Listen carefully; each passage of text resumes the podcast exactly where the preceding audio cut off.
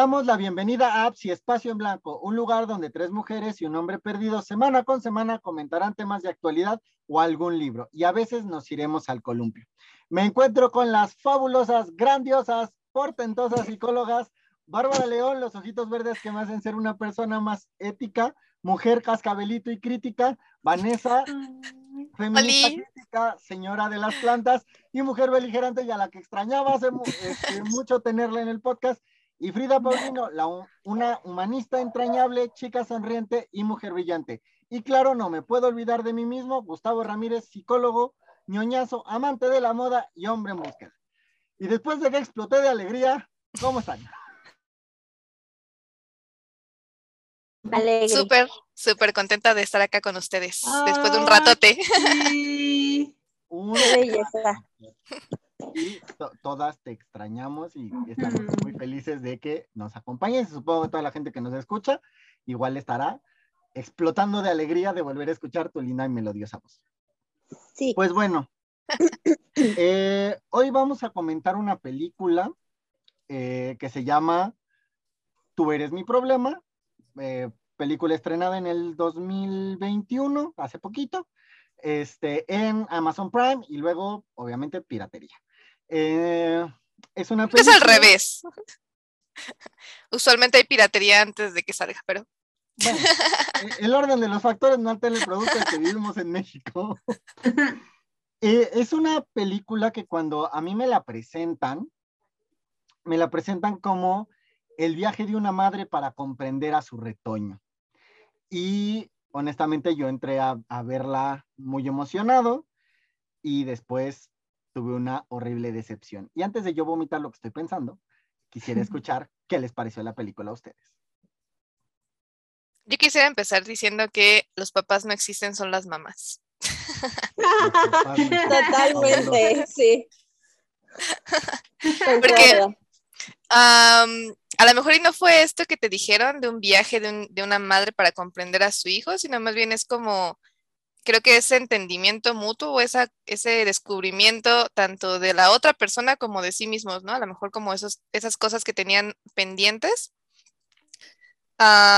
pero sí, creo que al final del día, creo que eso es con lo que me quedo, que los papás no existen, son las mamás. Y hasta hay una parte en la que el padre, bueno, creo que hay, hay que poner que vamos a hacer spoilers, em, en la que el papá dice, le dice al chico, ¿no? O sea, eh, yo no fui como tan valiente como tu madre como para quedarme contigo y los papás somos como esta fantasía, este superhéroe que nos pintan, aunque en realidad pues no es así, ¿no? Muchas veces no es así por un montón de factores.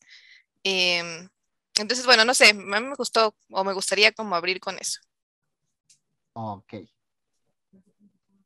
Mm. a mí me pareció, o sea, es que yo amo las películas, ¿no? No soy una crítica de películas, ni mucho menos, pero creo que justo el mensaje que intenta dar se queda como muy corto y muy en la romantización, ¿no? O sea, como que siento que no... Entiendo por dónde iba la película y me agrada que se hable de eso, pero está muy romantizado, o sea, ojalá fuera así de bonito y la neta es que en él hacer un viaje de ese estilo no, o sea, lleva años hablando como de metafóricamente, ¿no? O sea, lleva años, lleva dolor, lágrimas y sufrimiento, ¿no? Y a veces ni siquiera termina bien. Entonces creo que me quedaría con eso, ¿no? Como que siento que la película está súper romantizada. Al final día es una película, aunque creo que hay películas que pueden ser muy crudas y te dan golpes de realidad más reales que, que lo que retrata la película, aunque reitero, me gusta el mensaje de la, de la, o sea, la intención me gusta. es eso. Yo me quedé con un sabor de decepción. decepción. De decepción. date. Porque mm, tal vez esperaba más, justo por el tema. Ah, no había visto el tráiler, más que tal vez la piratería. y este, como que al principio se me hizo un trama que, o, sea, yo estaba aquí comiendo con mis rancheritos y así, ¿no? bien entretenida.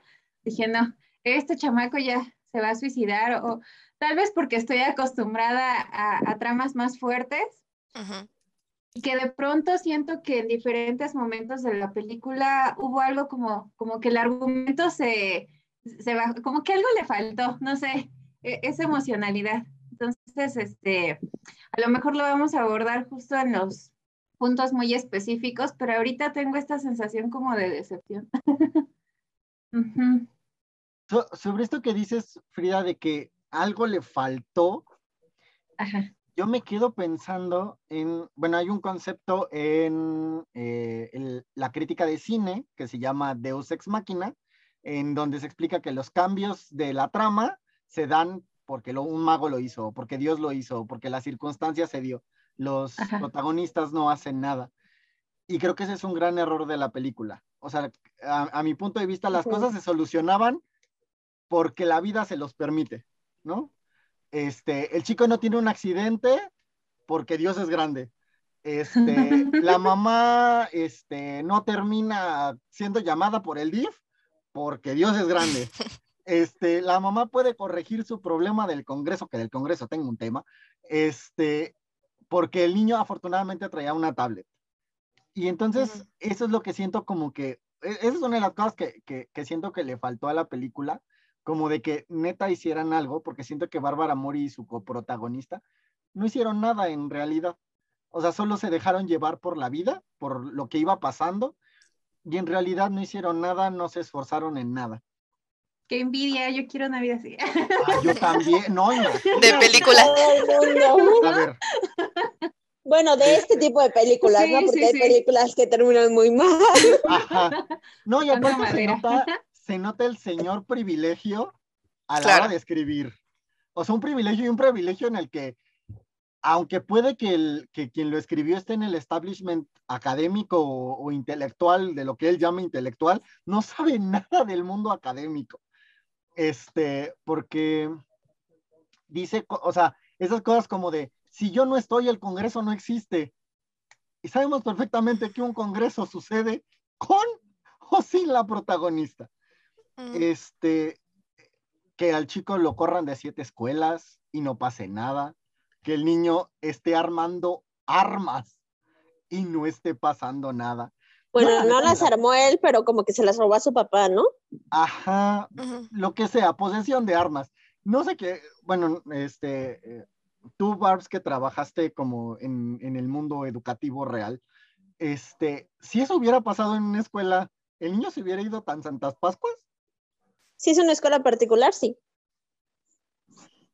Ay, es triste, pero cosas horribles pueden pasar. O sea, si es una escuela de la SEP, em, es más fácil. Pareciera que no, pero justo ahí pues están como todos los protocolos. En teoría, las escuelas privadas también tienen que ceñirse a estos protocolos, pero como de cierta manera tienen autonomía, pues es más fácil que pasen un chingo de cosas que no deberían de pasar dentro de una escuela. Porque es un negocio.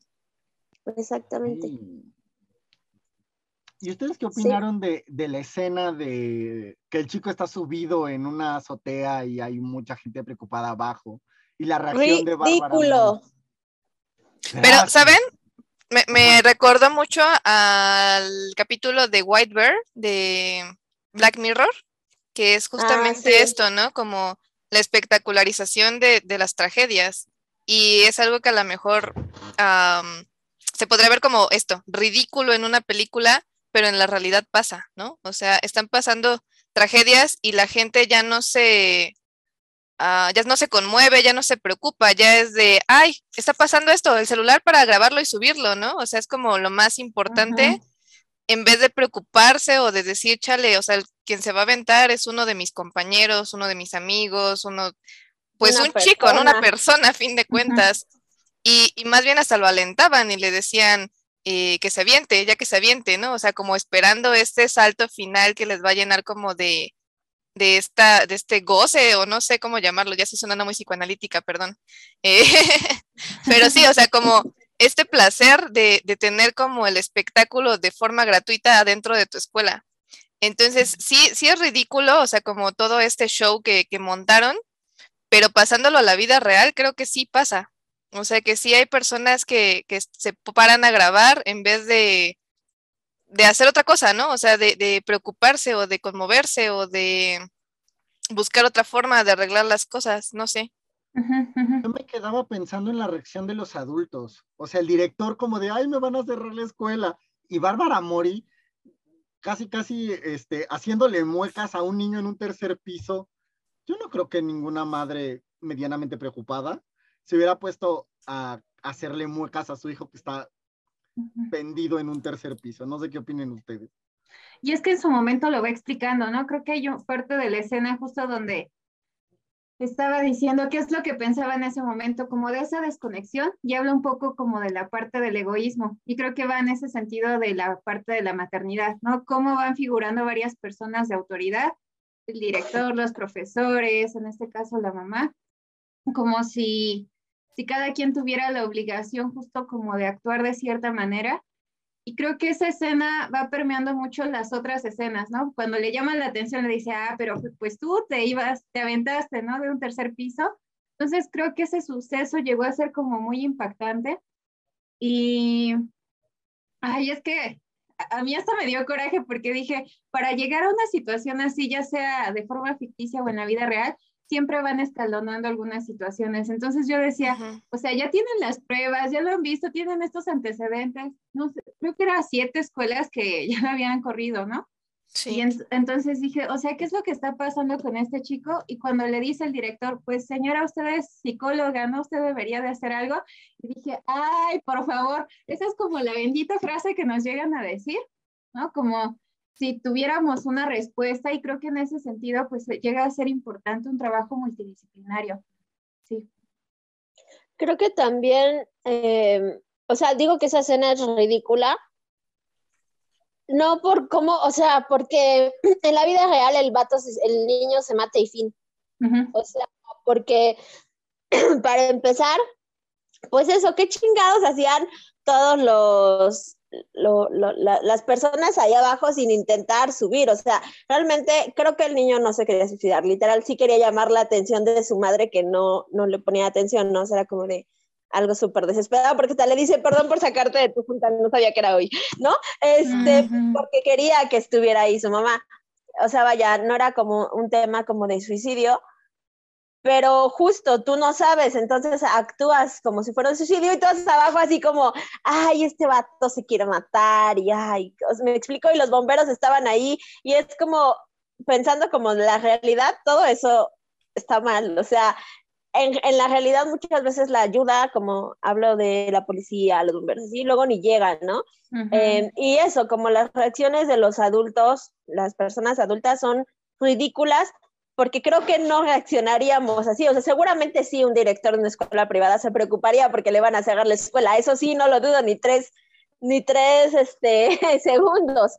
Pero creo que, o sea, es como de, de abajo y aparte nadie estaba intentando que no se aventara.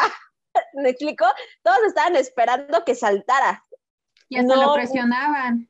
Ajá, o sea, no intentando como hacer nada. Y aparte la mamá le dice como, como bájate y el niño se avienta como, bueno, es el camino más rápido. No sé, por eso eh, toda esa escena me parece súper ridícula y también me parece que no tiene el impacto real que debería tener, como lo mencionan en toda la película. O sea, en la película todo el tiempo, pero no todo el tiempo, pero sí en varias ocasiones está Bárbara Mori y le está diciendo, pero es que tú te querías saltar. Y él dice, es que estaba haciendo un experimento, ¿no? Creo, igual y no me lo perdí, creo que nunca dice cuál era el bendito experimento. Para mí solo justo quería llamar a su madre. atención. Em, pero eso, como que en realidad esa escena que creo que inician con esto porque es como una llamada de atención, realmente no tiene un impacto. O sea, es como, ah, como si se hubiera tropezado. No sé, como que no es eso, le quita, le, le quita realidad a la vida. O sea, creo que algo de ese estilo, o sea, si lo ponemos en la realidad, si un niño tiene que intentar aventarse a un tercer piso para llamar la atención de su mamá, algo estamos haciendo mal, ¿no?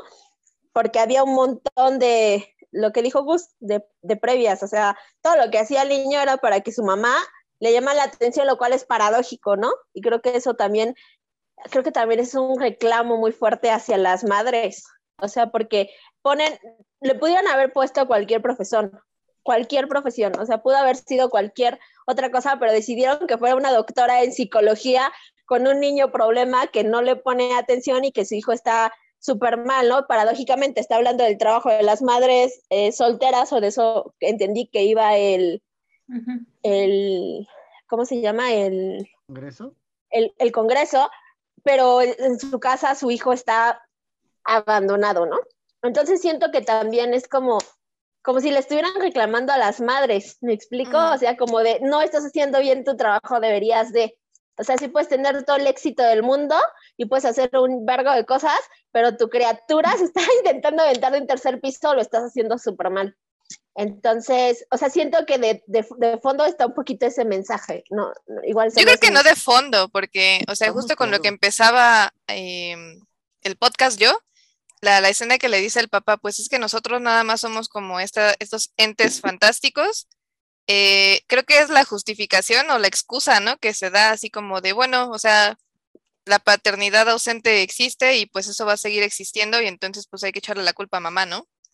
Em, que, que, o sea, yo digo que ese mensaje más bien es como súper, súper directo, el decirle o recargar precisamente el por qué no está a cargo de él y por otro lado, exculpar al papá que pues se fue porque no tuvo los huevos para estar ahí, ¿no? O sea, y es algo que pasa en muchas realidades.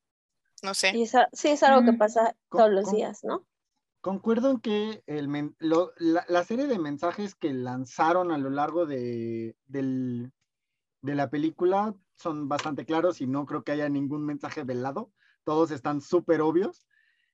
Eh, y quiero, me quedé pensando en algo que dijeron que, el, que la escena de, del suicidio, del intento de suicidio, de que se lanza de un tercer piso, puede ser leído como llamar la atención de la madre. Y no sé qué tan peligroso sea que, el, que este tipo de escenas o que este tipo de conductas sean retratadas simplemente como querer llamar la atención. A mí la neta me pareció muy peligroso que de pronto el que alguien esté en un tercer piso, todos lo podamos leer como de, ay, pues quiere llamar la atención de alguien. Y como no soy ese alguien, no me, no me siento interpelado porque él esté en un tercer piso, ¿no? A mí me parece muy peligroso, no sé qué opinan ustedes. Sí, por eso te digo, o sea, la reacción era esa, quiere llamar la atención, o sea, de los adultos. Porque sabemos que en la realidad, cuando alguien quiere aventarse de un tercer piso, o sea, los primeros auxilios psicológicos no son así. Claro. O sea, no, no, estás ahí como de, ay, te esperamos. O sea, me pareció una escena sacada de Scary Movie. No sé si recuerdan, no sé en qué película está alguien, sí, a dos de aventarse y todo el mundo como de, ah, sí, sí, ándale, y se avienta y todo el mundo sigue con su vida. Así es, así de irónica y ridícula es esa escena. Tanto en el tema de que si quiere llamar la atención porque no hay una repercusión real, y en el tema de que, eso que dice Gus, ¿no? O sea, como si no pasara nada. O sea, de por sí el suicidio ya está súper estigmatizado eh, y súper infravalorado como estas señales previas que hay. Y todavía vemos eso en una película como súper romantizado. Y entonces, si él no se hubiera intentado aventarse el piso, tal vez nunca hubiera hecho ese viaje y no hubiera reconciliadose con su mamá y pura tontería. No me gustó. A mí tampoco. en resumen. en resumen no me gustó. No, y a mí tampoco. Me la pasé haciendo coraje toda la película. Este, y quería dejar mi coraje puesto en video. Tengo este, ganas de desahogarme, vamos a hacer un podcast de esta película. Obviamente. Este, también me, mientras veía la película, me quedaba pensando en el lugar eh, que le daban a Bárbara Mori como madre. O sea, poquito le faltaron, les faltó para ponerle la etiqueta de está loca o de está sobre reaccionando a toda la situación. Este, también le ponen la etiqueta de la mala madre. No sé. A, mí la, el lugar que le dan al personaje de Bárbara Mori me parece un personaje altamente culpabilizante, como de todo, todo lo que está mal es tu responsabilidad. Porque tú trabajas, porque tú no le has puesto atención, porque no le has querido escuchar y porque tu hijo es tan claro a sus 15 años y es, y aparte la, esta igualdad intelectual que le dan al hijo y a la madre, me parece insultante. Como de, neta, tu hijo de, o sea, no, tienes un doctorado, pero no eres capaz de poder lidiar con tu hijo de 15 años intelectualmente hablando. Creo que la llegan a ver como, como inmadura emocionalmente. tan solo, por ejemplo, en la escena del avión, ¿no? Como de esta de las fobias y el terror que aparece, o que justamente en otros momentos como, ay, es que me acordé justo de, de algunos, este, sobre todo las, los papás y las mamás de mis pacientes. Hola, si me ven. este, porque creo que se convierte en una carga muy grande, sobre todo a quienes tienen solo a su cuidado, ya sea, por ejemplo, el papá cuidando al hijo o, o, la madre, porque justamente ahí van saliendo cosas. Llega un momento, sobre todo en la adolescencia, y es lo que ya hemos hablado en otros podcasts, como si no pudieran controlarlo, ¿no? Y creo que ahí se equipara justamente esto que decías vos, lo peligroso es de interpretarlo como, ah, sí, nada más quiere llamar la atención ¿Cuál es el trasfondo de esa situación? Pues muchas de las veces cosas no resueltas, ya lo decías, Vane, ¿no? Por ejemplo, en este caso de eh, la ausencia de su papá, que, que, fueron un montón de cosas, no nada más lo que volteó a ver la, la cámara del cine hacia lo que no estaba haciendo Bárbara Mori, ¿no? O en ese sentido, este, como de muchas cosas que eh, de pronto me hicieron como ver que esa parte sí está muy presente en la realidad y que justamente como no se le da otro enfoque, pues es como el discurso más sencillo de, ay, este, ya deja de hacer eso, ¿no? O, ya compórtate o, o, sea más responsable, pero pues si ni siquiera tiene esta personita un contexto justamente donde pueda sentir esa confianza o esa autonomía para responder, creo que esa parte, por eso me siento decepcionada, porque había muchos elementos que rescatar para darle mucha potencia a esta, pues a la intención, como decías, Barbs, pero no sé, se quedó así como muy superficial, como que otras cosas lo metieron de relleno y digo, ay. Es que toda la película siento, o sea, con lo que ahorita estamos mencionando, es una oda al ya siéntese señora. Porque incluso en algún punto de, la película, creo que justo en el avión, ¿no? Eh, cuando le entra la fobia, eh, la aeromoza le dice, ya siéntese señora, ¿no? Y ella con el dados de un infarto ahí por, por la fobia y todo el mundo se empieza a reír de que está teniendo un ataque de pánico. Y es como de, o sea, ¿qué onda con esa eh, deshumanización? O sea, a, la señora, si eso fuera una realidad, sí le pudo haber dado un infarto. Y entonces, ¿qué hace el, la, aerolínea? Es como, pues me vale madres, perdón por el me vale, este, termina, eh, nos vamos, ¿no? O sea, ya siéntese señora, deje de estar haciendo escándalo.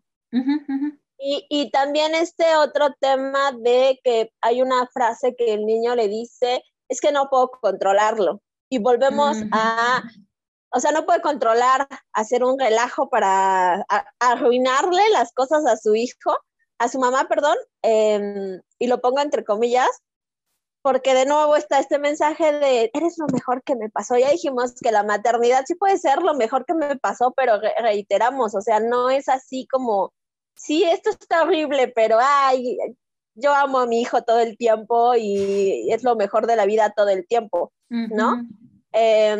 Y este vato, el niño le dice, o sea, lo ponen en igualdad intelectual que su mamá, ¿no? Porque hasta incluso le dice que, el niño le ayudó a sacar las cifras para lo del Congreso.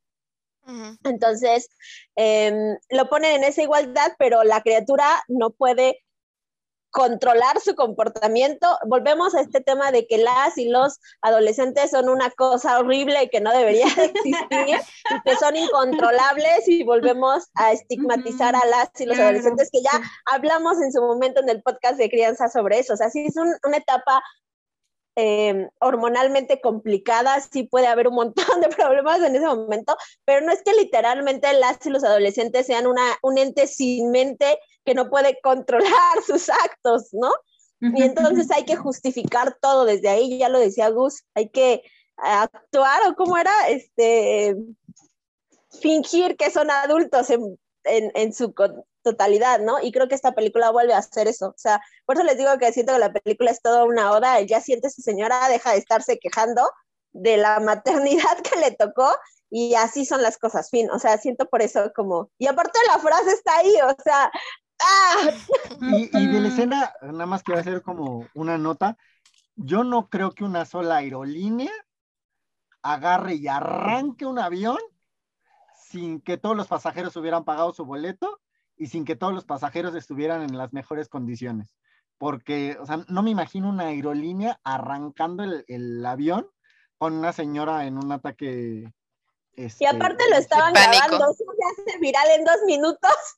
Sí. Y a la aerolínea le cae una y, y, después de eso, o sea, creo que desde lo de la aerolínea hasta que sucede algo con un policía en, un auto, creo que el papel que le dan a, Bárbara Mori es como de, como de niña chiquita, como de, ay, pues ya, ya me pusieron aquí, ya, mi hijo ya me subió a un avión. Y ahora mi hijo me tiene afuera de un estacionamiento de un, de un aeropuerto esperando. Y, y, un montón de cosas. No, no sé qué opinen ustedes como de esta infantilización de ese segmento en el que tratan a Bárbara Mori como si fuera estúpida o yo qué sé.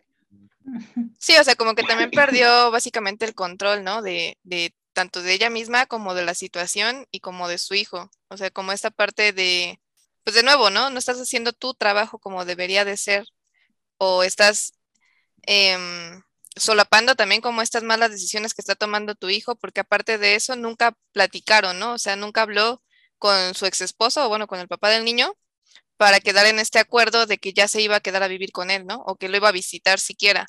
Entonces, eh, creo que también ahí es como un, no le estás prestando la suficiente atención o la suficiente eh, energía y tiempo eh, por estar en este tema de tu congreso, ¿no? O sea, es, como ese volver a culpabilizar que se está como, está muy enfocada precisamente en su parte profesional y no le estás dando atención a su hijo, ¿no?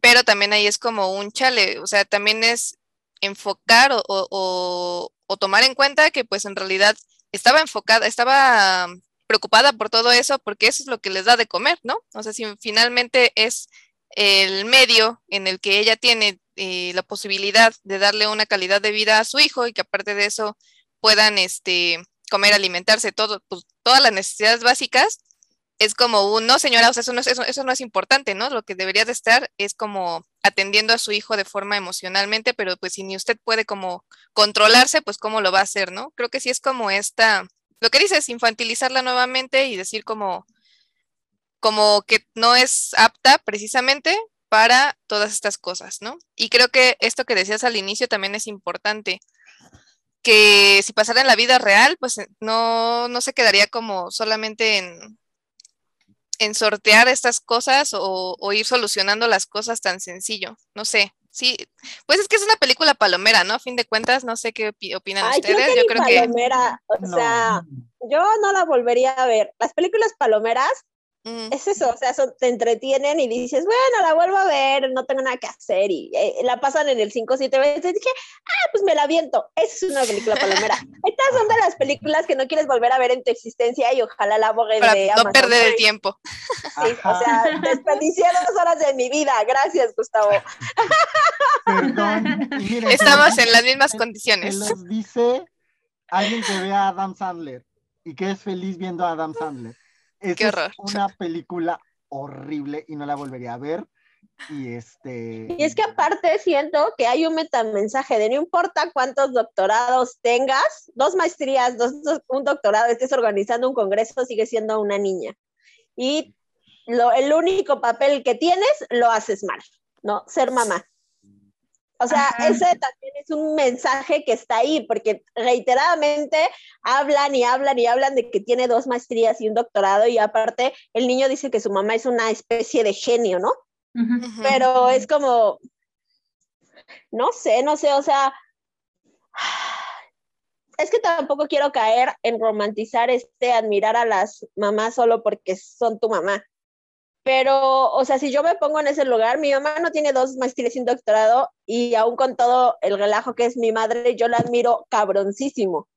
¿Me explico? Entonces, si yo fuera esa criatura, es como, eso, o sea, lo pone como cualquier cosa, como que tener dos maestrías, un doctorado con una criatura, aparte pagarle la escuela de paga, eh, siete, en siete escuelas diferentes, y estar al tiro ahí con la criatura, fuera como coser y cantar y, no importa, porque sigue siendo una niña y no puedes controlar a tu criatura.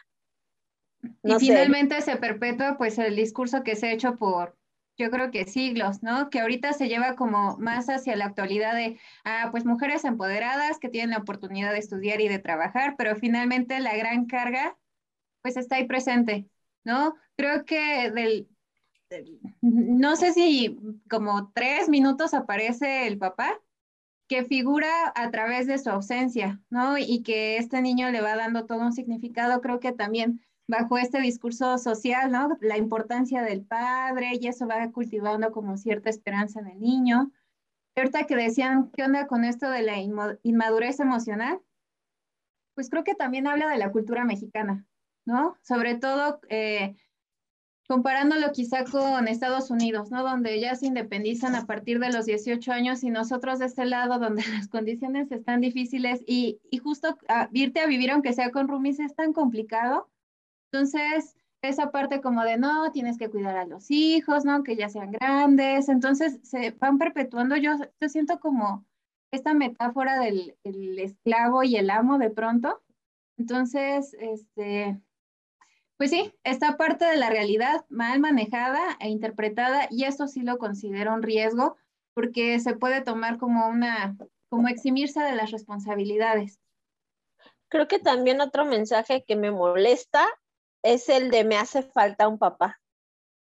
Porque no le hace falta a su papá, o sea, su mamá, si lo ponemos ya, si eso fuera real, la neta es que la monja se le estaba rifando bien chido, o sea, sí, el niño tenía problemas con la ausencia de su papá, pero la neta no le hacía falta, o sea, creo que es de nuevo perpetuar esta idea de que en toda familia necesitamos una mamá, un papá, la cría y los, perros. ¿no? Em, porque no, o sea, la neta es que volver a, a, o sea, hay siglos de mujeres que se la han rifado y el papá no importa. Y que creo que no sería tan traumatizante para un montón de criaturas cuando hay una madre soltera. Si no estuvieran repitiéndonos por todas partes, necesitas un papá, necesitas un papá, porque si no tu vida está incompleta y entonces vas a tener problemas mentales cuando crezcas, ¿me explico? Porque lo, hemos, lo hablábamos, creo que en el de paternaje y maternaje, ¿no? Eh, si rompemos estos eh, roles que se le da a la mamá y al papá, estereotípicamente hablando, ¿no? Y que el papá es el de la disciplina y todas estas tonterías de las que ya hablamos, creo que no sería tan traumatizante, incluso si alguien, alguna mujer decide ser madre soltera, ¿no? Pensemos en los bancos de espermas o en adoptar, y todo el tiempo está, incluso muchas mujeres, eh, creo que ya está siendo, y me alegra un poquito más evidente esto, pero muchas mujeres no se quedarían y no se hubieran quedado con sus parejas que las violentan por darle a la criatura a un papá. Y creo que ese mensaje también está bien horrible, ¿no? Porque no importa todo lo que me hayas dado, me vale gorro, me voy a ir con mi papá porque es que es lo único que no me has dado, ¿no? Y aparte culpa a la mamá de que ya no está con, con el papá, ¿no? Es como, por, no te hace falta tu papá, niño meco. Pero también, también aquí, también aquí, no sé, no sé qué tanto podría entrar como este mensaje que el niño le dice, o sea, no, no es tanto que se quiere ir con el papá, bueno, o sea, sí, se quiere ir con el papá como que le hace falta o que piensa que le hace falta, pero también hay un punto en el que le dice, me voy para ya no estarte molestando, ¿no? Para ya no estarte desgraciando la vida, como para permitirte hacer un montón de otras cosas. Y no lo sé, o sea, es que... Voy a llorar. Me acabo de acordar del poema de la chica de... De, de, Chapultepec. De Chapultepec, sí. o sea, mm. y es que, y es que justamente, o sea, lo estaba pensando como para, para no balconearme tan horrible. pero, eh, pero es que justamente, ¿no? O sea, cuando te sientes como una hija o un hijo problema o que estás como decepcionando continuamente a tus papás de la imagen que ellos esperan o de sus expectativas, es como de chale, o sea, yo también quiero como vivir mi vida em, de forma independiente, de forma autónoma, y eso no me lo estás permitiendo tú. ¿No? bueno, en esta película yo diría está muy exagerado porque el niño tiene 15 años, ¿no? Pero también con eso que decía Frida hace un rato de, la cultura mexicana, también existe como mucho este apego y esta sobreprotección. Y entonces también a veces no es que no te quieras independizar, sino que también tus papás con estas ideas tan locas eh, no te quieren soltar, ¿no? No quieren eh, darse cuenta de que eres una persona eh, separada de ellos. Entonces también entiendo como ese lado de chale, o sea, también quiero o necesito mi libertad, necesito mi independencia, necesito mi autonomía y siento que nada más la estoy cagando contigo y estoy como entorpeciendo la vida que tú podrías tener, ¿sabes? O sea, no sé, a lo mejor me pegó por este momento en el que estoy en mi vida, pero... Sí, pero en el contexto, o sea, sí, concuerdo totalmente contigo, pero en el, en el contexto de la película es volver a, como siento que es volver a romantizar la, la maternidad o el maternaje, porque justo le dice que se va porque le estorba y puede hacer más cosas, y es real, o sea, eso sí es cierto. Si nuestras mamás no nos hubieran tenido, tal vez habrían hecho un montón de cosas diferentes. Eso es una cosa real.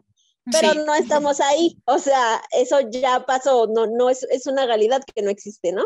Y entonces creo que es volver a que la mamá quiera decir de no, eres lo mejor. Y creo que se lo dice, ¿no? Eres lo mejor que me pasó en la vida. Entonces, eh, como negando esa parte, ¿no? Y como volviendo a decir que los hijos la estorban a una mujer para ser exitosa o para hacer otras cosas, ¿no? Eh, y creo que también estamos minimizando un montón de otras mujeres que neta sí quieren tener hijos, o sea, que es su sueño de toda la vida ser mamás y que no les va a estorbar la criatura. No, no sé. Es que esa película tiene un montón de mensajes bien raros. Bien random, ajá, o sea, bien random y aparte bien incoherentes entre sí, entre los mismos mensajes que da. Por eso les digo, la intención está bonita, la ejecución está horrible. no la vean. La ejecución. En resumen. O sea, creo que. Sí, súper guay, es verdad. desde el primer momento en que la vi, es como de, esta le hizo un vato que salió de la Ibero o de la UVM, es su primera película, y se sentó con una taza de café a escribirla en Coyoacán. el paisaje bonito de Coyoacán. Así le escribió. Y por eso es que hay cosas, o sea, que que, no son reales. O sea, no, no es real que puedes, que, tu hijo mágicamente aprendió este, a conducir, no es real mm. que, que, tú eres el centro de un congreso y no es real un chingo de cosas que suceden en esa película. Pero como siempre, y me encanta, no me estoy quejando, este, se nos fue el tiempo y ya andamos, bueno, con el conejito de Alicia detrás de nosotros. Así que... Em, Amo esa referencia. Yo también, la ocupo para todo. Este, ¿algún comentario de cierre o una cosa que dirían que si la hubieran hecho diferente, la película habría cambiado o habría mejorado muchísimo?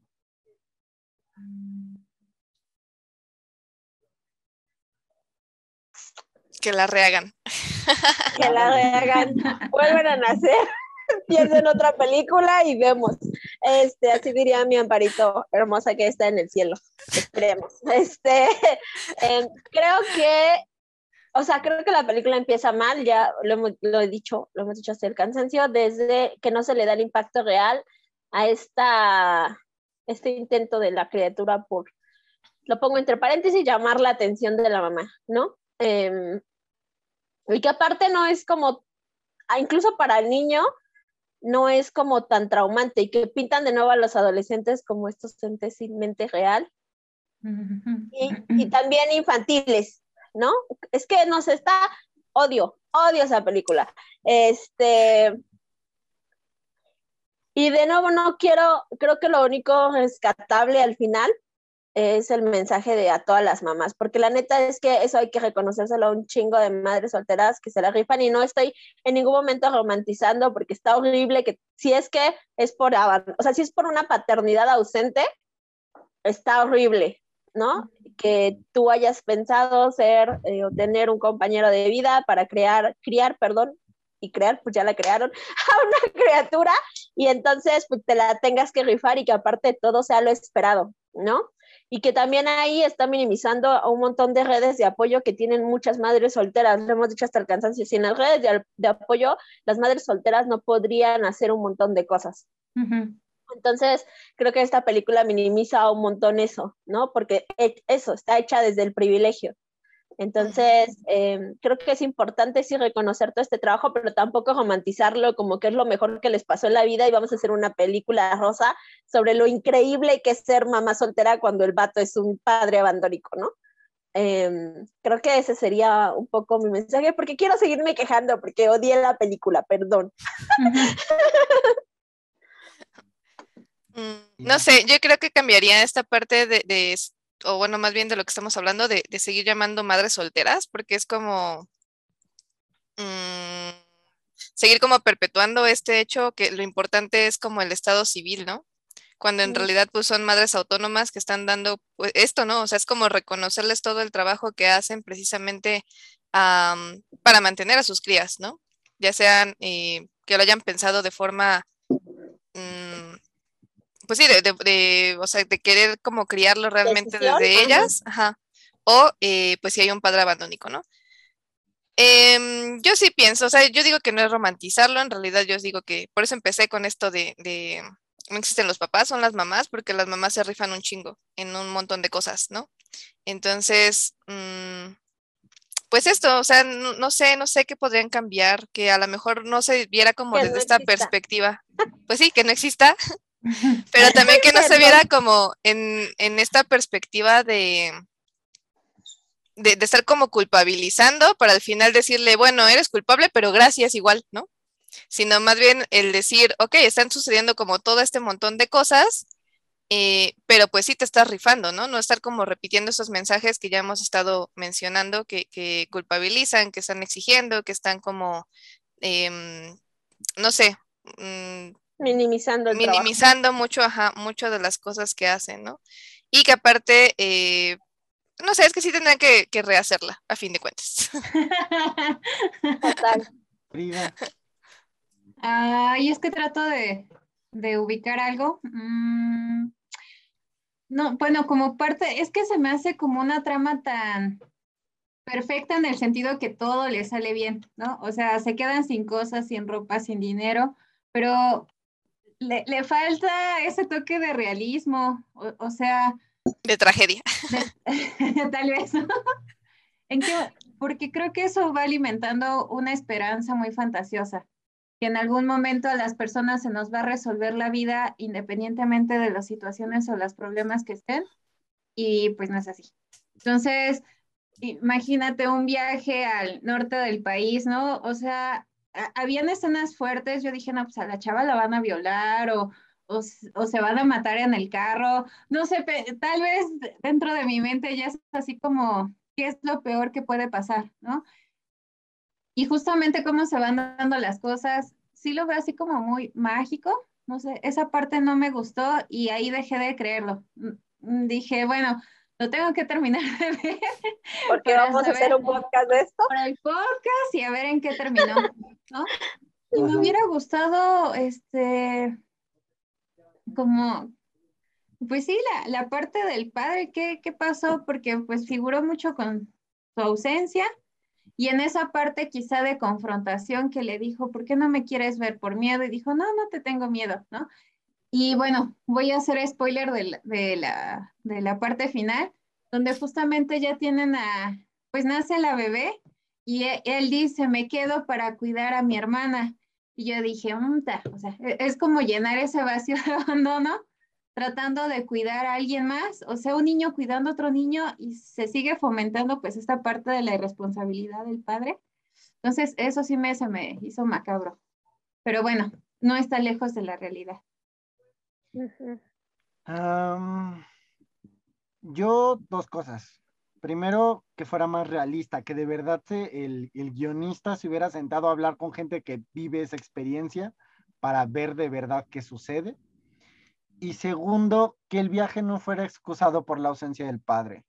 O sea, si va a haber un descubrimiento o un reencuentro entre madre e hijo, que ellos fueran los protagonistas de este, superficiales y de fondo de la experiencia, y no que el padre estuviera ahí en medio todo el tiempo, eh, metafóricamente molestando.